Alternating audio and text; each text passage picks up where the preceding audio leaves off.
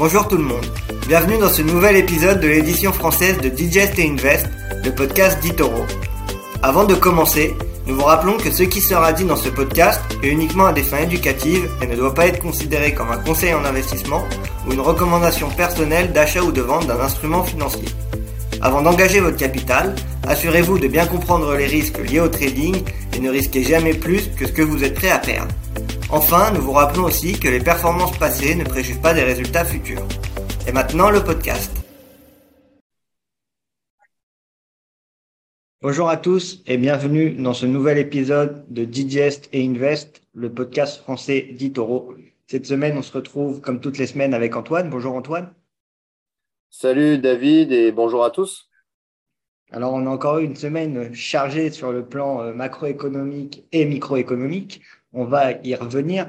Alors, les marchés sont vraiment en dents de scie. On clôture euh, une septième semaine consécutive de baisse pour euh, le S&P et une huitième semaine consécutive de baisse pour le Dow Jones.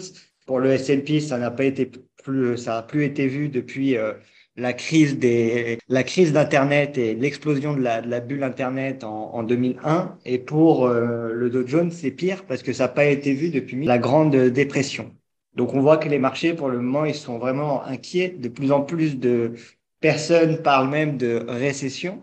Et euh, les seules bonnes nouvelles euh, la semaine dernière étaient en provenance de, de Chine. Parce qu'on avait appris que la, banque euh, justement centrale de Chine avait comme intention de réduire ses, taux d'intérêt, chose qui euh, euh, a été contrariée en, en, ce début de semaine. Et on a encore eu beaucoup de volatilité justement sur les marchés. Toi Antoine, qu'est-ce qui, a retenu ton attention et qu'est-ce que tu peux nous, dire sur, les marchés en, ce début de semaine? Oui, alors effectivement, euh, tu l'as très bien dit, c'est euh, une nouvelle semaine de repli, donc la huitième hein, pour le Dow Jones et le Nasdaq. Euh, ce n'était pas arrivé depuis de nombreuses années. Et on a effectivement de mauvaises nouvelles qui proviennent de, Chine notamment. on a vu en Chine que l'inquiétude grandissait. Du coup, en Chine, les ventes au détail, qui sont les qui est l'indicateur de la consommation, bah, a chuté de 11% et c'est super, deux fois supérieur à ce qui était anticipé. Donc ça, ça, inquiète hein, sur euh, la croissance en Chine. Hein. donc euh, il y aura probablement une récession qui va intervenir en Chine. Mais euh, les bonnes nouvelles sont venues notamment de la Banque centrale chinoise hein, qui, à contre-courant par rapport à toutes les autres banques centrales, bah, baisse ses taux. Alors que bien évidemment, aux États-Unis, vous l'avez vu, la, la, Fed a remonté ses taux et la BCE, ça devrait être pour le mois de juillet ou pour la rentrée de septembre, mais il va y avoir une hausse de taux également. Euh, dans ces conditions, euh, bien sûr, l'inflation qui est toujours présente, la guerre en Ukraine, etc., etc. Donc, dans des conditions euh, négatives, les marchés donc se mettent à se mettent à baisser, enfin continuent de baisser plutôt. maintenant, cette semaine, on a une semble stabilisation. On va voir si un rebond est possible, même si c'est vraiment pas acquis. Mais on voit que bah, justement les marchés sont, toujours sous pression. Alors, le, secteur de la grande distribution euh, a été vraiment, lui, euh, très pénalisé, puisqu'on a eu moins 20 pour Walmart, euh, moins 29 pour Target, hein, qui a publié des résultats trimestriels négatifs. Et donc, ça a suivi en Europe, notamment Carrefour, hein, qui a perdu 10% la semaine dernière. les bonnes nouvelles proviennent aussi alors, du côté de l'énergie, on a par exemple Engie qui a augmenté son, chiffre d'affaires de 85%. Donc, c'est la, plus forte augmentation euh, pour une société du CAC 40 euh, sur le premier trimestre. Donc, euh, les sociétés énergétiques se, comportent plutôt bien, et ce qui est normal puisque bah, les prix de l'énergie ont, explosé et donc ces sociétés en, profitent.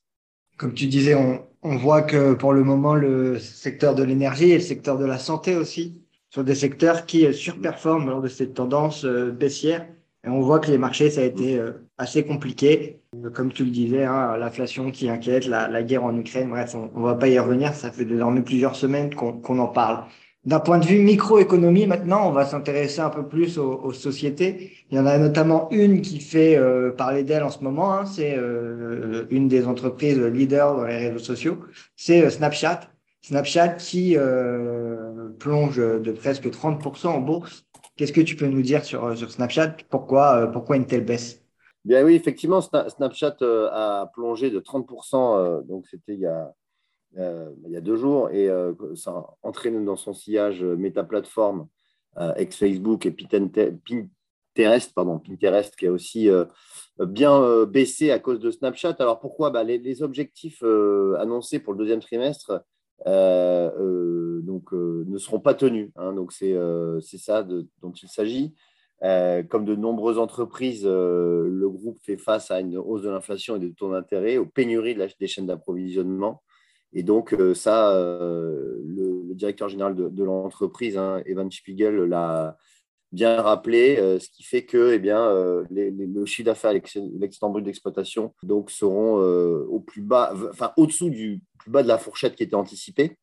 Et par conséquent, eh bien, c'est, ça, ça a vraiment fait plonger le titre. Alors aujourd'hui, hein, à l'heure de l'enregistrement, hein, donc c'est mercredi 25 mai, on a un rebond quand même de Snap hein, qui, qui rebondit de 14%. donc on a quand même peut-être eu euh, des investisseurs euh, qui se sont dit euh, on a eu un, plongeon trop important par rapport à, l'annonce finalement, et donc là on a peut-être des achats à bon compte. Je il qu'il y a toujours une volatilité très impressionnante sur ces valeurs technologiques et, il semble, enfin, au vu du contexte actuel, c'est n'est pas prêt de, s'arrêter en tout Ouais, on se voir ça avec euh, attention, surtout que Snapchat il fait aussi euh, il a un concurrent sérieux en ce moment dont, monde parle et dont tous les réseaux sociaux sont inquiétés, c'est TikTok. TikTok qui euh, fait de plus en plus d'ombre à toutes les autres plateformes. Et donc, ça inquiète aussi les, analystes. Maintenant, c'est vrai que, comme on disait la semaine dernière, dès qu'on annonce des mauvaises nouvelles dans ce climat, les, les, investisseurs ne, ne pardonnent pas et les, et les, et les cours, euh, et les cours chutent, euh, chutent tout de suite. Dans les autres euh, sociétés qui ont aussi annoncé des mauvaises nouvelles et qui ont annoncé des pertes, il y a eu un, un, célèbre, une célèbre marque de vêtements, Abercrombie Fitch. Et Abercrombie Fitch, elle a publié justement mardi des, des résultats décevants. Voilà, effectivement, Abercrombie qui aussi hein, fait partie euh, en fait de, sociétés. Alors c'est entre une société, on va dire, qui appartient au secteur du luxe, hein, parce que c'est quand même des, prix qui sont assez euh, importants. Hein. Euh, et en même temps, c'est de la, de, de, de distribution. Donc en fait, cette, cette société, eh bien, a, réduit ses prévisions de, de, vente et de marge après avoir enregistré une perte trimestrielle. Donc en fait, le, le, groupe est en perte, notamment dû à une flambée des coûts du fret. Hein, effectivement, le fret, hein, on l'a vu, euh, les coûts du fret ont explosé. Et donc, ça a fait baisser euh, son action euh, d'environ environ dans les échanges. Et puis, juste un, petit aparté en disant qu'aujourd'hui également, ça rebondit de manière significative à Abercrombie. Hein, ça reprend 16%. Donc, pareil, un peu à la manière d'un snap, le titre a été lourdement sanctionné et il y a des achats à bon compte. mais effectivement, eh bien, euh, ça fait suite aussi aux, mauvais résultats euh, de sociétés, comme je disais tout à l'heure, comme Walmart, Target ou les, ou les la grande chaîne de magasins euh, Coles, hein, qui est très connue aux États-Unis et qui effectivement a vu ben, les prévisions et, des pertes hein, annoncées. du coup, bah, du coup ça fait suite finalement à ce, type de société euh, qui vraiment subit de plein fouet, euh, d'une part, l'inflation euh, des coûts, et puis d'autre part aussi finalement les déséquilibres qui sont liés aussi à la, guerre hein, en Ukraine, et donc et, et, qui fait suite aussi à la, hausse des matières, des matières premières. Donc voilà, ces sociétés sont, sont lourdement sanctionnées. Surtout que ça n'avait pas été simple depuis le, le début de l'année en, bourse, hein, déjà qu'elle perdait 50%. Donc là, le fait qu'elle annonce des pertes, ça, annonce, ça inquiète encore les investisseurs. Après, je pense que euh, là, on a un rebond sur Abercrombie parce qu'on arrive aussi notamment sur un support euh, assez important quand même. On, revient à des niveaux de d'avant euh, de fin 2020. Donc euh, c'est pas c'est pas négligeable. On, suivra l'évolution de la marque. C'est vrai que c'était une marque qui perd, qui a perdu beaucoup d'intérêt ces, dernières années, a perdu beaucoup de la hype qu'elle avait dans le temps. Donc, on, suivra tout ça, mais euh, Abercrombie qui est, toujours euh, très, très volatile en, bourse et qui est une action qui euh, continue quand même de, plaire aux, investisseurs particuliers. Donc, donc voilà, Abercrombie qui rebondit, Snap qui rebondit, mais on voit les marchés qui restent compliqués parce qu'on a vraiment des, marchés en, en dents de scie, en dents en ce moment. Et donc, on, a certains secteurs, comme on le disait, comme les, le secteur énergétique ou encore celui de la santé ou même les matières premières aussi qui euh, surperforment en, ce moment. Et puis toi, il y a un secteur qui t'a intéressé et qui t'intéresse euh, de près, c'est celui des, télécoms. Pourquoi euh, les télécoms et qu'est-ce que tu peux nous, dire sur ce secteur-là et pourquoi tu penses que c'est intéressant en, ce moment?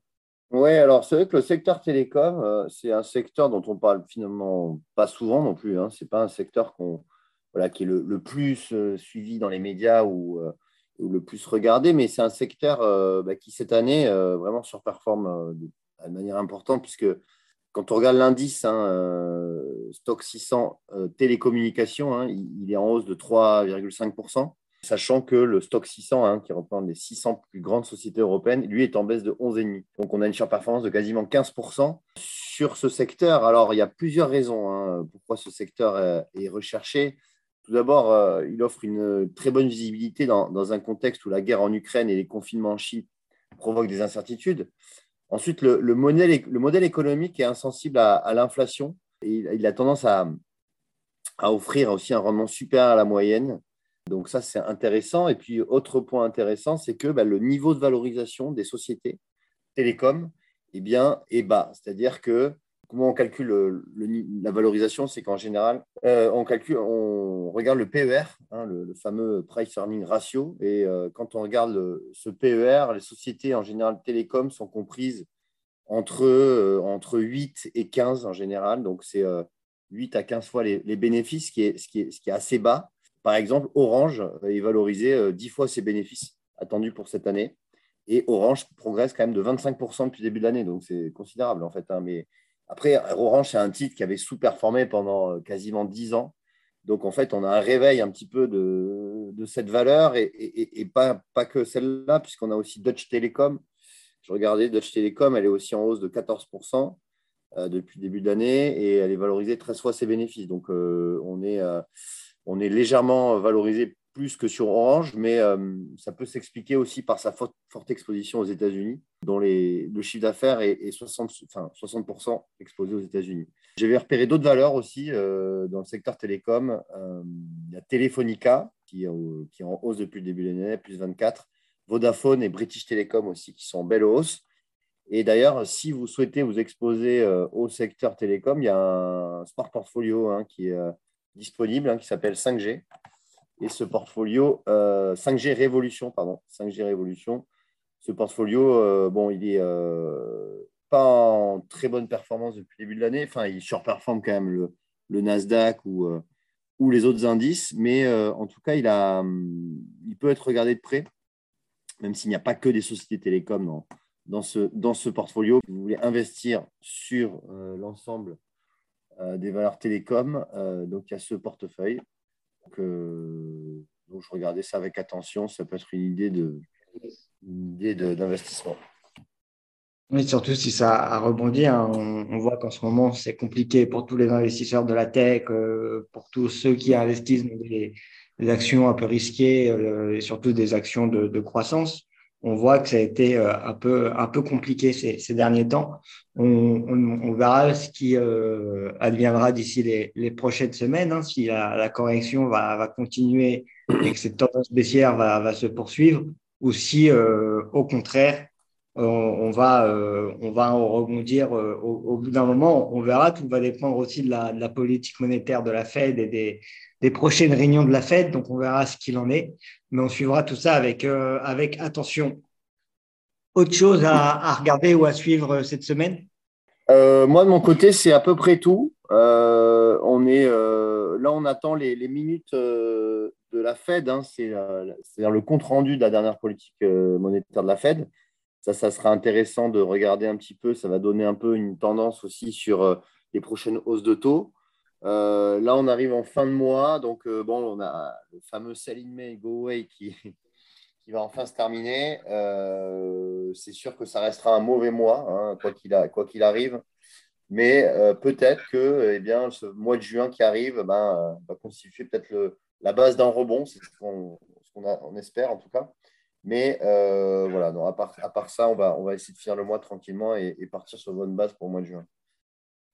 Bah, écoute, on, suivra tout ça. Ce soir, il y a aussi les résultats de Nvidia, notamment, qui pourront être intéressants après la, la correction de, euh, après la correction hein, de, de, plus de 50% pour euh, euh, presque 50%, même de plus de 50% par rapport à ses, à ses plus hauts et de presque 50% depuis le, le début de l'année. On voit que c'est un titre qui a pas mal souffert alors que c'est un secteur d'activité euh, qui permet aux, aux investisseurs d'être alloués sur beaucoup de thématiques d'avenir. Donc on, on, suivra ça avec, avec grande attention.